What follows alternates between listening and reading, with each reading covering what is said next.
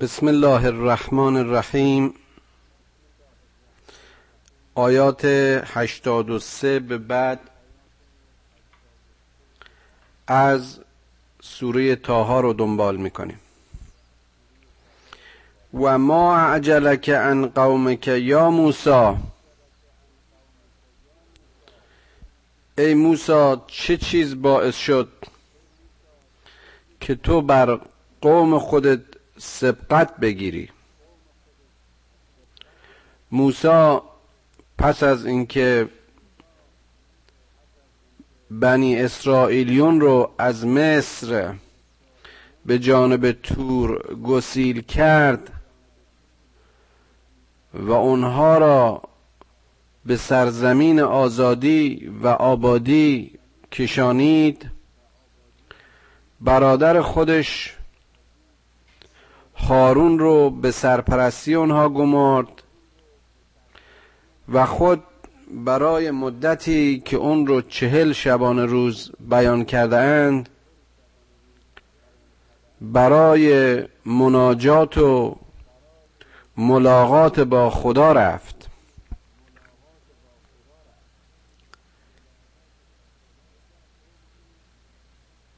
لذا قوم او در واقع از هدایت مستقیم او بی بهره شدند. خدا اون رو مورد سوال قرار داد و موسی در پاسخ گفت قال هم اولاء علی اثری و عجلت الیک رب لترزا گفت اونها هم در تعقیب من خواهند آمد.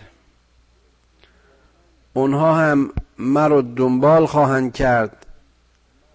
اما من خواستم که خودم برای جلب رضایت تو در واقع پیش قدم باشم.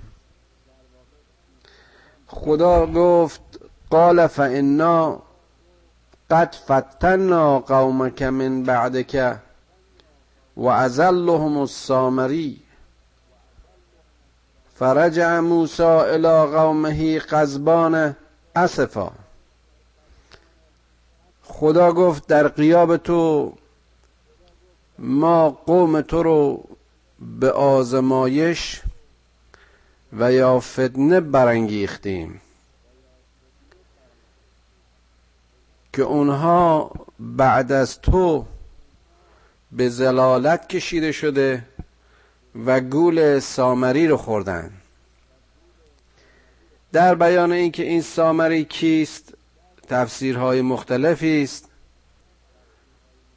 نهایت این که کسی شخصی از میان اون بیگانگان یعنی کسی که با همون تفکر و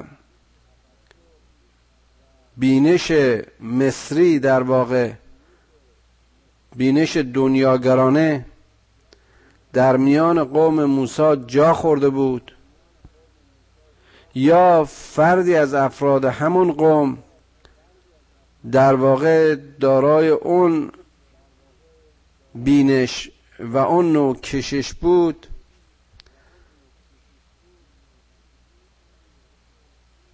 بقیه اون امت رو تحت تاثیر اقوا و تحمیق خودش قرار داد. بعضی هم این سامری را یک حاکمی و یا یک سرمایهداری محلی در اون زمان و در اون موقعیت جغرافیایی تفسیر کردن. نهایتا اون چه که مطرح است کرکتر و شخصیت این سامری است و نقش اوست در میان این قوم. نه فردیت او و شخص او. او کسی بود که باز مردم رو همطور که می‌بینیم به مالندوزی و شکلی بودپرستی بعد از خداپرستی کشانید. فرج موسی الی قومه قذبان اسفا. موسی وقتی که به میان خودش بازگشت بسیار متاسف و عصبانی شد. قال یا قوم علم یعدکم علم یعدکم علم یعدکم ربکم وعدا حسنا؟ آیا خدا به شما این وعده نیکو رو نداد؟ آیا شما چون خوندیم در جاهای دیگه قرآن که خدا اینها رو نعمت بخشید از شر فرعون نجاتشون داد موسی رو به رهبریشون فرستاد. اونها رو قوم فضلتکم علی العالمین خون. اونها لیاقت هدایت داد. همه اون وعده های نیکی که خدا به اینها داده بود. افتال علیکم العهد؟ ام اردتم ان یهل علیکم غضب من ربکم؟ فاخلفتم موعدی موعدی. آیا این وعده خدا به نظر شما طولانی اومد؟ آیا اراده کردید که غضب خدا رو بر خیش بخرید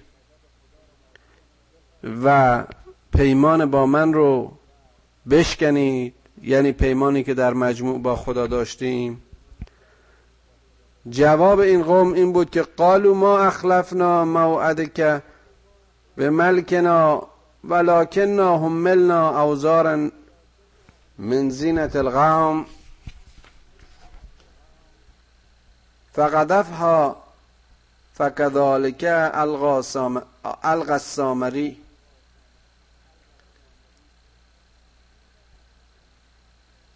این باز از همان ایرادها و بهانه ها و جواب است که به بهانه های بنی اسرائیلی مشهوره.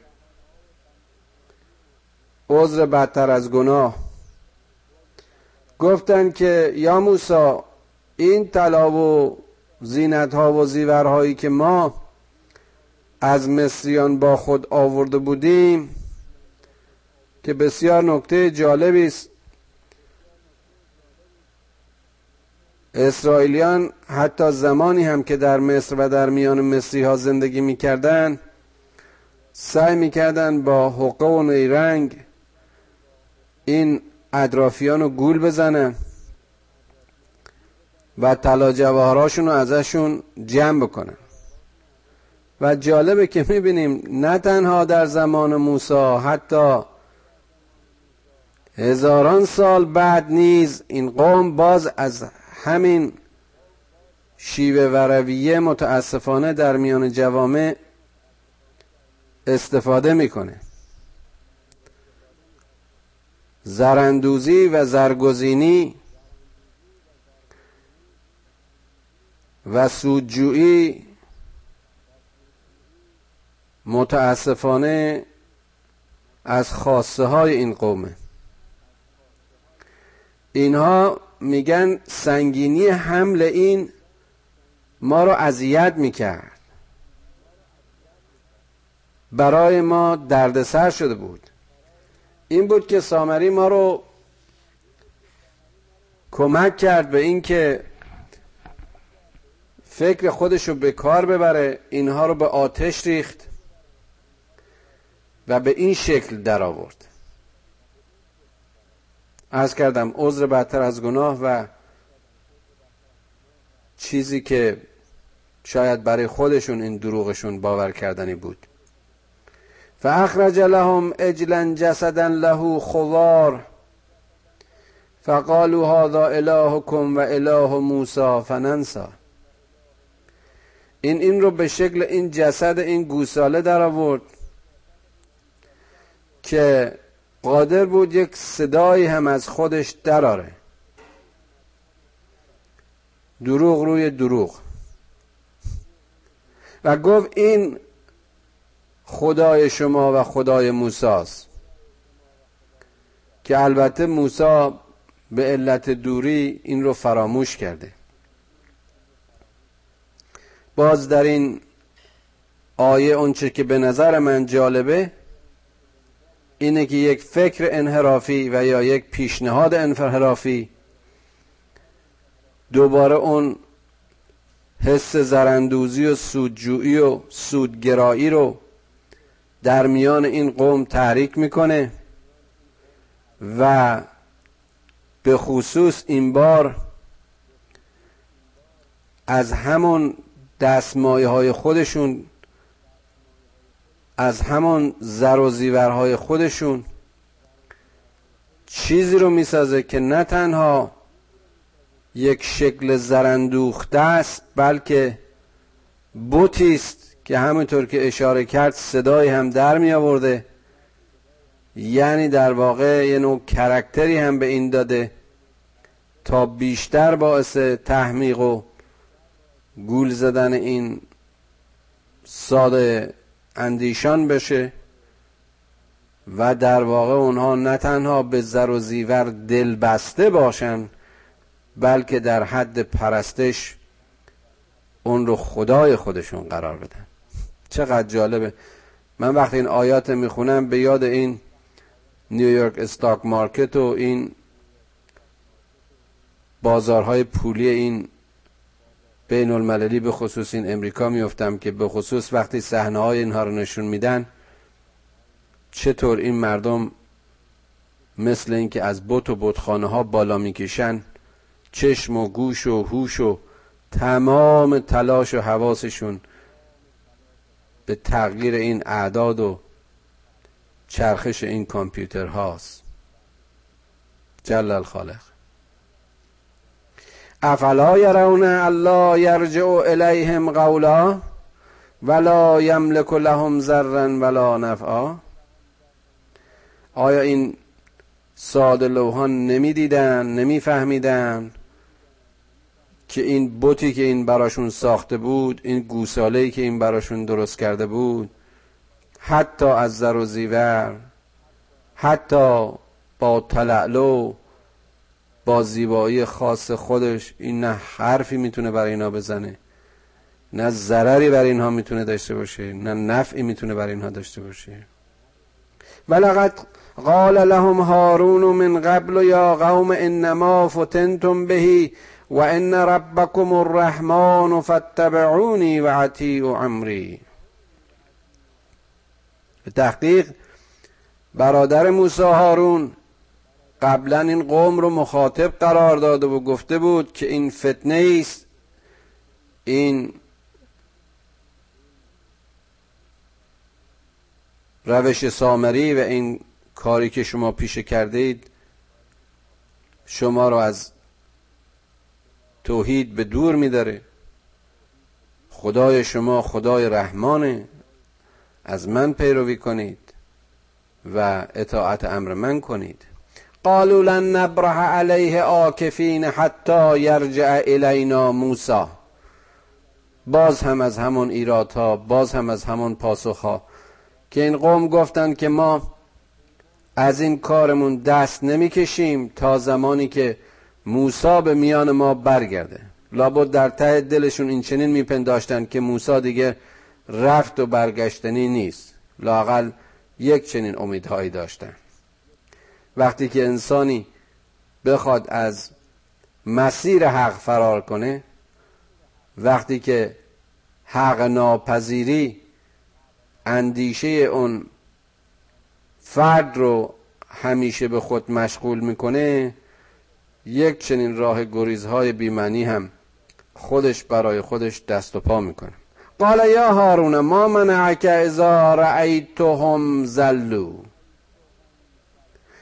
ما منعک اذا رأیتهم زلو. ای برادر ای هارون چی مانع تو شد که اینها رو اصلاح کنی وقتی که دید اینها به زلالت کشیده میشن و به انحراف میرن. الله تتبعن الله تتبعن اف عصیت امری آیا تو من نخواستی پیروی کنی آیا علیه حکم من که در واقع حکم خداست اسیان کردی تو بودی که خودت منحرف شدی پایگاه عقیدتی تو سوس شد که نتونستی جلو اینها رو بگیری. قال ابن ام لا تأخذ لا تأخذ بلحیتی ولا برأسی. انی خشیت ان تقول فرقت, فرقت بین بنی اسرائیل ولم ترقب قولی.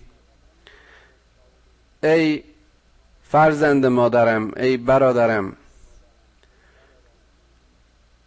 به ریش من و به رأس من نچسب موسی خشکین شده. به بیانی حتی به او حمله ور شده. که زلفشو بگیره یا ریششو بگیره. عصبانی شده. و او میگه که برادر این رو بر من خورده نگیر. ترس من از این بود که اگر بذارم گروهی به دنبال این سامری و گروهی به من بگرایند انشقاق و انشعاب در این طایفه ایجاد بشه و بعد مورد سوال قرار بگیرم که من مایه تفریق و تفرق این طایفه شدم و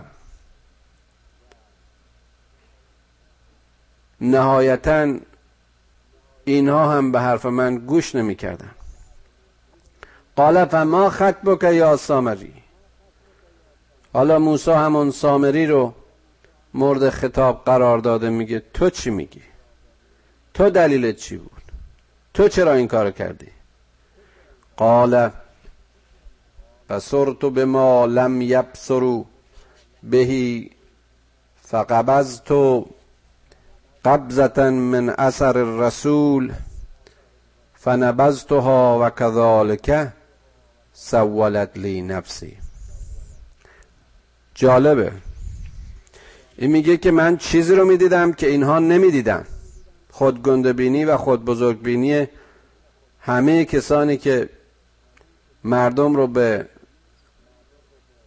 استهمار و استهماق میکشونن. نتیجتا روشی رو پیشه کردم و این کاری رو کردم که در واقع اثری از اثر رسول رو در پی داشت. حالا اینکه این رسول آیا خود موساس و یا اشاره است به جبرئیل باز هم مفسرین تفسیرهایی دارن. یا می‌خواد بگه که به وجهی در واقع به این الهام شده که این کارو کرده یا اینکه می‌خواد تمجید و تعریف خود موسی رو کرده باشه که من یعنی به نظرم چنین اومد که تو چنین میپسندی. نتیجتا بخواد از شدت مجازات خودش پیش اون کم کنه. به حال باز چگونگی این تفسیر و توجیه مهم نیست.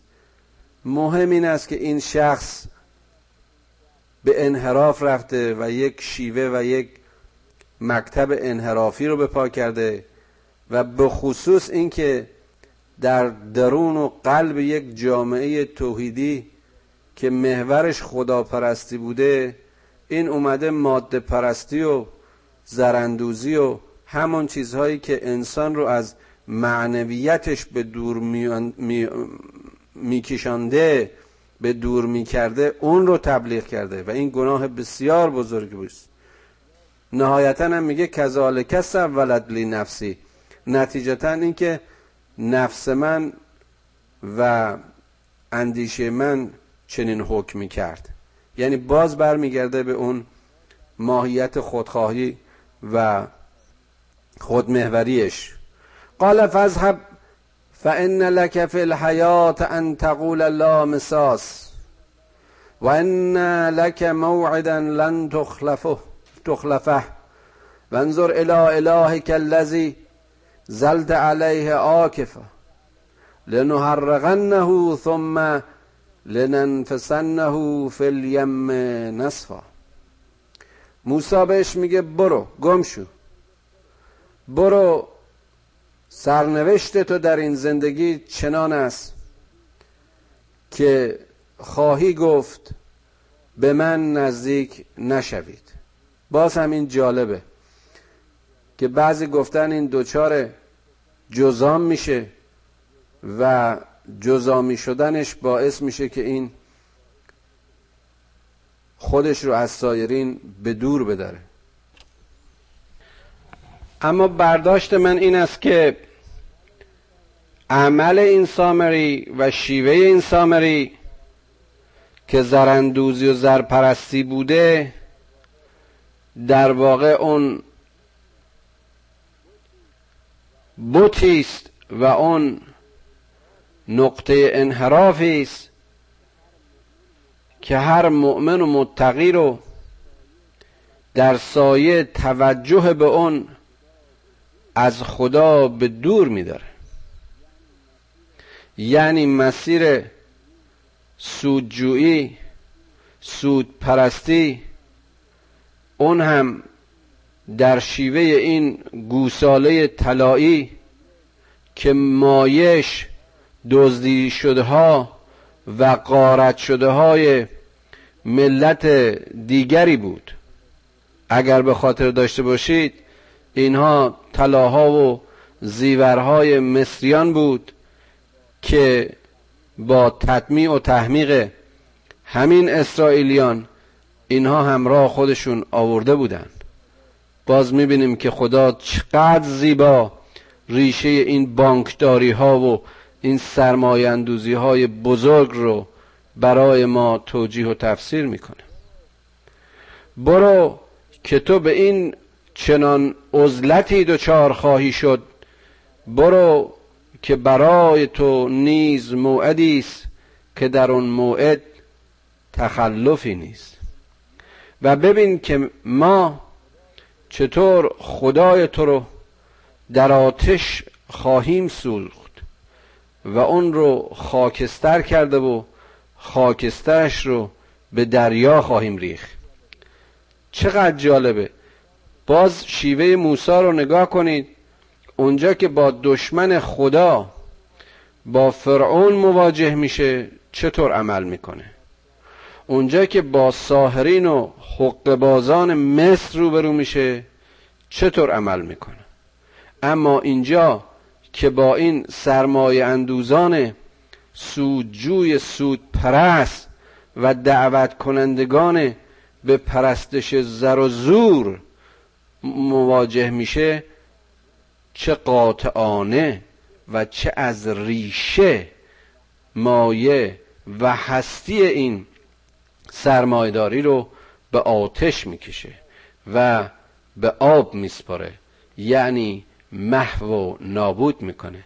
انما الهکم الله الذی لا اله الا هو. تا این کار نکنه تا این شیوه به کار نبره اون توحید واقعی و پرستش خدایی که جز او خدایی نیست مفهوم نخواهد بود. وسع کل شیء علما. کسی که علم او واسع است و گسترده و محیط بر همه اون چرا که در این هستی هست. کذالک نقص علیک من انباء ما قد سبق. ای پیامبر ما داستان پیشینیان رو این چنین بر تو حکایت می‌کنیم. و قد آتیناک ملدنا ذکرا و همچنین از پیش خود و از نزد خود به تو ذکر و کتاب که اشاره به قرآن کریم است در پیش تو می‌گذاریم. من اعرض عنه فانه یحمل یوم القیامت وزرا.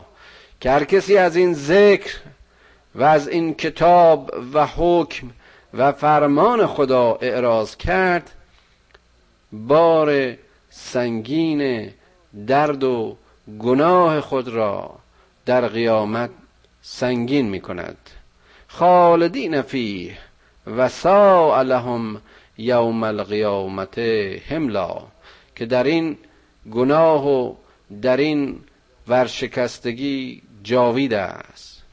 چه سرنوشت زشتی چه دستاوردهای بیمایه و چه بار ننگین و سنگینی در قیامت به دوش می‌کشند.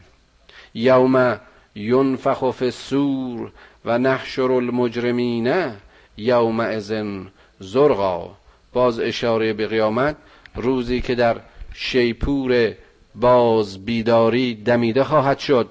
روزی که مجرمین محشور خواهند شد. روزی که چشمان گناهکاران به حالت خشم از حدقه به بیرون می جهد یعنی با چشمانی وحشت زده از سرنوشتی که انتظارش را نمی کشیدند و باور نمی داشتند مجرمین با قیامت روبرو خواهند شد. یتخافتون بینهم ان لبستم الا عشرا. اینها که حالا اون همه عذاب و اون صحنه دردناک قیامت رو می‌بینن بین خودشون بین خودشون به نجوا چنین می‌گوین که آره ما یه ده روزی در این دنیا بودیم. یعنی آیا پاداش اون ده روزه خطای ما عذابی به چنین عظمت بود؟ نحن اعلم به ما یقولون اذ یقول امثلهم طریقتا ان لبستم الا یوما. این گفته های اینها بر ما روشنه روشن است. ما حرف های اینها رو میشنویم به خصوص وقتی که سرکردگانشون پیران طریقشون میگن که نه ده روز هم خیر حتی ما یومی بیش در آن جهان نبودیم. این در واقع نسبیت و بیمایگی زمان رو میرسونه. ارزش زمان به محتوای زمان است نه به طول زمان. گفتیم در اون آیات قبلی یک لحظه آگاهی و بیداری یک لحظه هوشیاری و یک لحظه توبه یک انسان منحرف و خطاکار رو ممکنه از مسیر اسفل از سافلین به سرات بیاره و یک عمر خواب و قفلت و یک عمر معاندت و پشت کردن به حکم خدا و ذکر خدا. چه تأثیری می‌تونه؟ اگر لحظه بیداری درش نباشه اگر توبه درش نباشه چه فرقی می‌کنه؟ یسالونک و یسالونک عن الجبال فقل ینصفها ربی نصفا. حالا به یکی دیگه از سوالهای این کسانی که از پیامبران چنین سوالی رو می‌کردن خداوند پاسخ میده. ای پیامبر از تو راجع به این کوه ها سوال می‌کنه اغلب پاسخ و سوال اولیه مخالفین و یا منکرین و بیباوران در مقابل رسولان این بود که این قیامت کیه؟ این ساعت کیه؟ چرا یقه ما رو نمی‌گیره؟ چرا بلافاصله ما به جرم گناهانمون عذاب نمیشیم. اولین سوال همیشه براشون زمان قیامت مطرح بود و حالا شکل قیامت مطرحه. که خب در قیامت چی میشه؟ این طبیعت چی میشه؟ این کوههای به این عظمت به چه شکلی در میان؟ چون اینها مایه های سقل زمین بودن. اینها به نظر ثابت و استوار می‌رسیدن. اینها سخت و سنگ بودن. یسالون که عن الجبال فقل ینصفها ربی نصفا. از تو راجب کوه ها سوال می‌کنند. بگو که ما اونها رو گرد می‌کنیم و گرد اونها رو برباد میدیم نرمشون می‌کنیم. شما در آیات دیگه قرآن خوندید و باز هم می‌خونید. از الجبال و سیرت. اینها سیر می‌کنن به حرکت در میان. اینها نرم میشن. وقتی که این هسته های مذاب درونی مرکزی زمین در نتیجه انشقاق و شکاف زمین از هم میپاشند به بیرون میریزن آب و اقیانوس ها مثل حبابی بر آتش تبخیر میشه و این کوه ها و این سنگ ها هر قدر هم سخت باشن درجه حرارت مواد مذاب درونی این زمین اونچنان است که هیچ چیز در آن سختی و صلابت نخواهد داشت.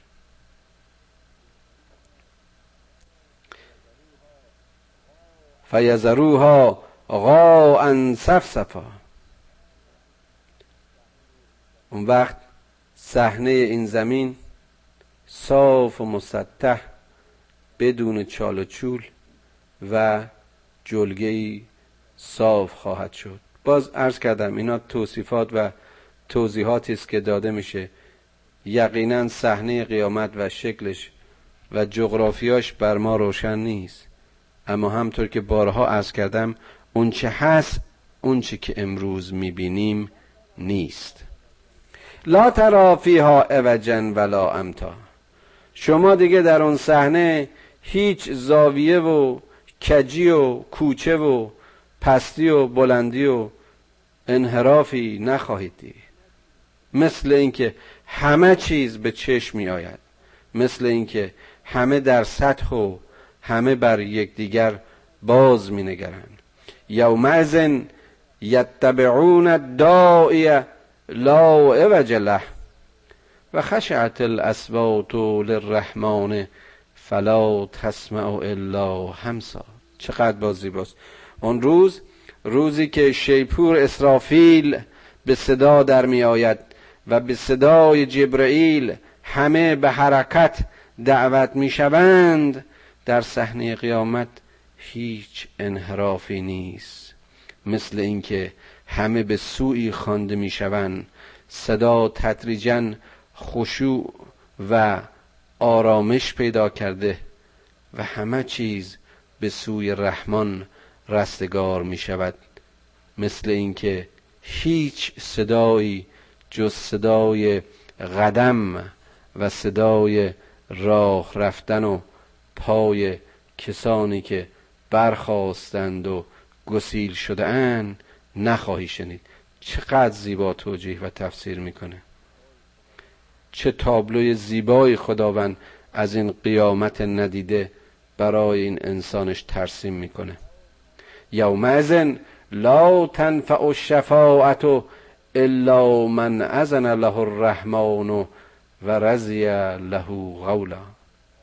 باز می‌بینیم چقدر قاطع چقدر زیبا خداوند نهایت کار اون دنیا رو در همین چند جمله و در همین آیه برای اونها که باورمند به این باورند واضح و آشکار توضیح میده. اون روز روزی است که یاری و دوستی و شفاعت هیچ کسی برای دیگری مؤثر واقع نمیشه. مگر اونها که از سوی این خدای رحمان اذن و اجازه دارند مگر اونها که سخنشون به درگاه خداوند مورد قبول است؟ خیلی جالبه که باز این آیه رو متاسفانه من دیدم که بسیار بسیار یا عوضی تفسیر کردن یا عوضی برداشت کردن. بعضی این چنین تفسیر می‌کنن که در قیامت رسول ما محمد صلی الله علیه و آله و سلم از امت خودش شفاعت خواهد کرد. و برای گناهانشون از خدا طلب مغفرت خواهد کرد. در حالی که می‌بینیم این فکر و اندیشه در واقع یک فکر کلیسایی و مسیحیتی است.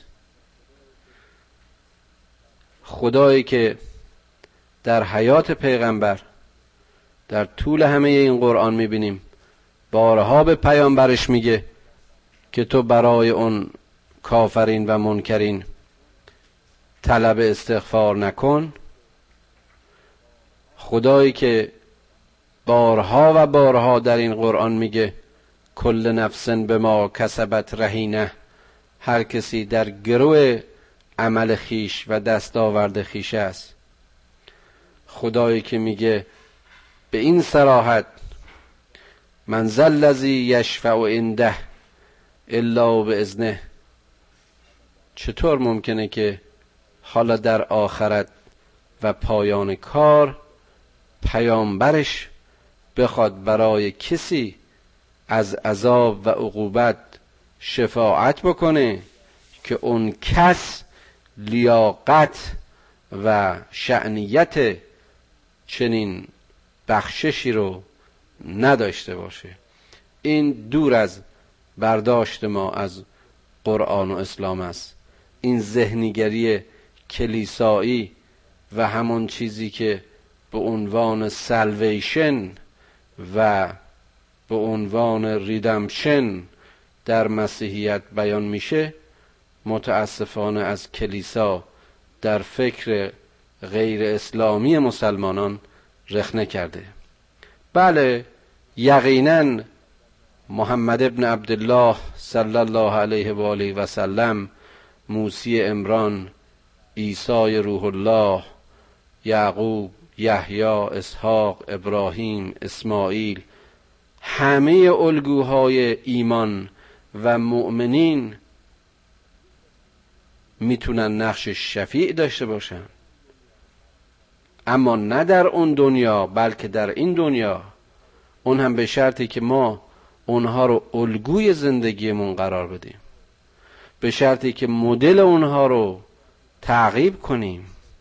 به شرطی که ایمان اونها رو و راه اونها رو و شیوه اونها رو برنامه زندگیمون قرار بدیم.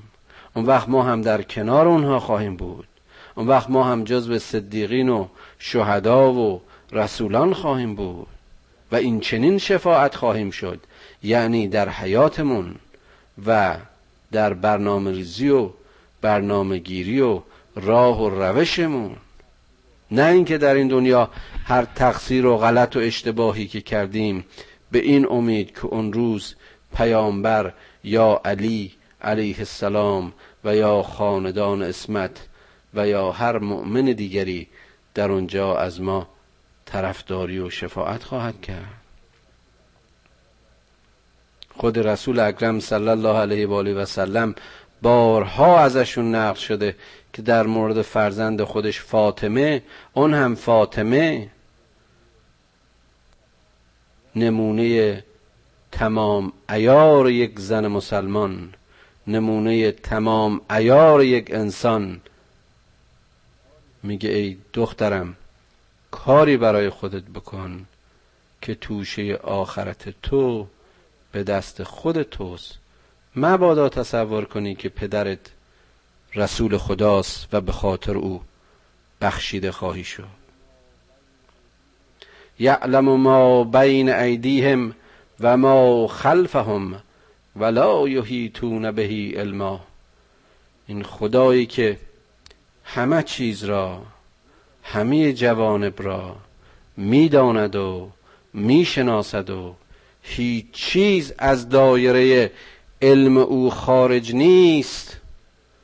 ایمان و عمل و اندیشه هر انسانی را می‌داند و می‌شناسد و قضاوت او از موضع رحمانیت او بخشش او از موضع رحمانیت او و شفاعت او شفاعت نهایی است.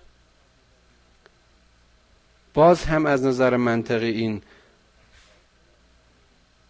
کاملا قابل درکه که چطور پیامبر می‌تونه گناه و تقصیر ما رو شفاعت بکنه به صرف اینکه صرفا ما گفته مسلمانیم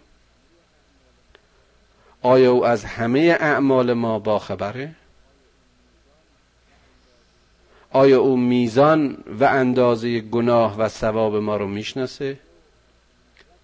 آیا او به نوع و کمیت عذاب و یا پاداش ما آگاهی داره؟ یقینا که خیر. خدایا به ما فهم بده که این آیات واضح و مبین تو رو بفهمیم درک کنیم و ایمان حاصل کنیم. از انحراف به دور باشیم. و اگر اشتباه می کردیم اشتباه فهمیدیم. اشتباه به ما آموختن. خدایا ما رو از این اشتباهات نجات بده. خدایا ما رو در موقعیت اون قوم موسی که گناه رو به گردن دیگری میانداختن و سامری رو مایه انحراف خودشون می‌دونستن و می‌خواستن از زیر مسئولیت خارج بشن قرار نده. خدایا به ما شیرینی مسئولیت رو بچشان و لیاقت مسئولیت و مسئولیت پذیری عنایت کن. خدایا مسئولیت نشانه و نمودار شناخت و درک و فهم.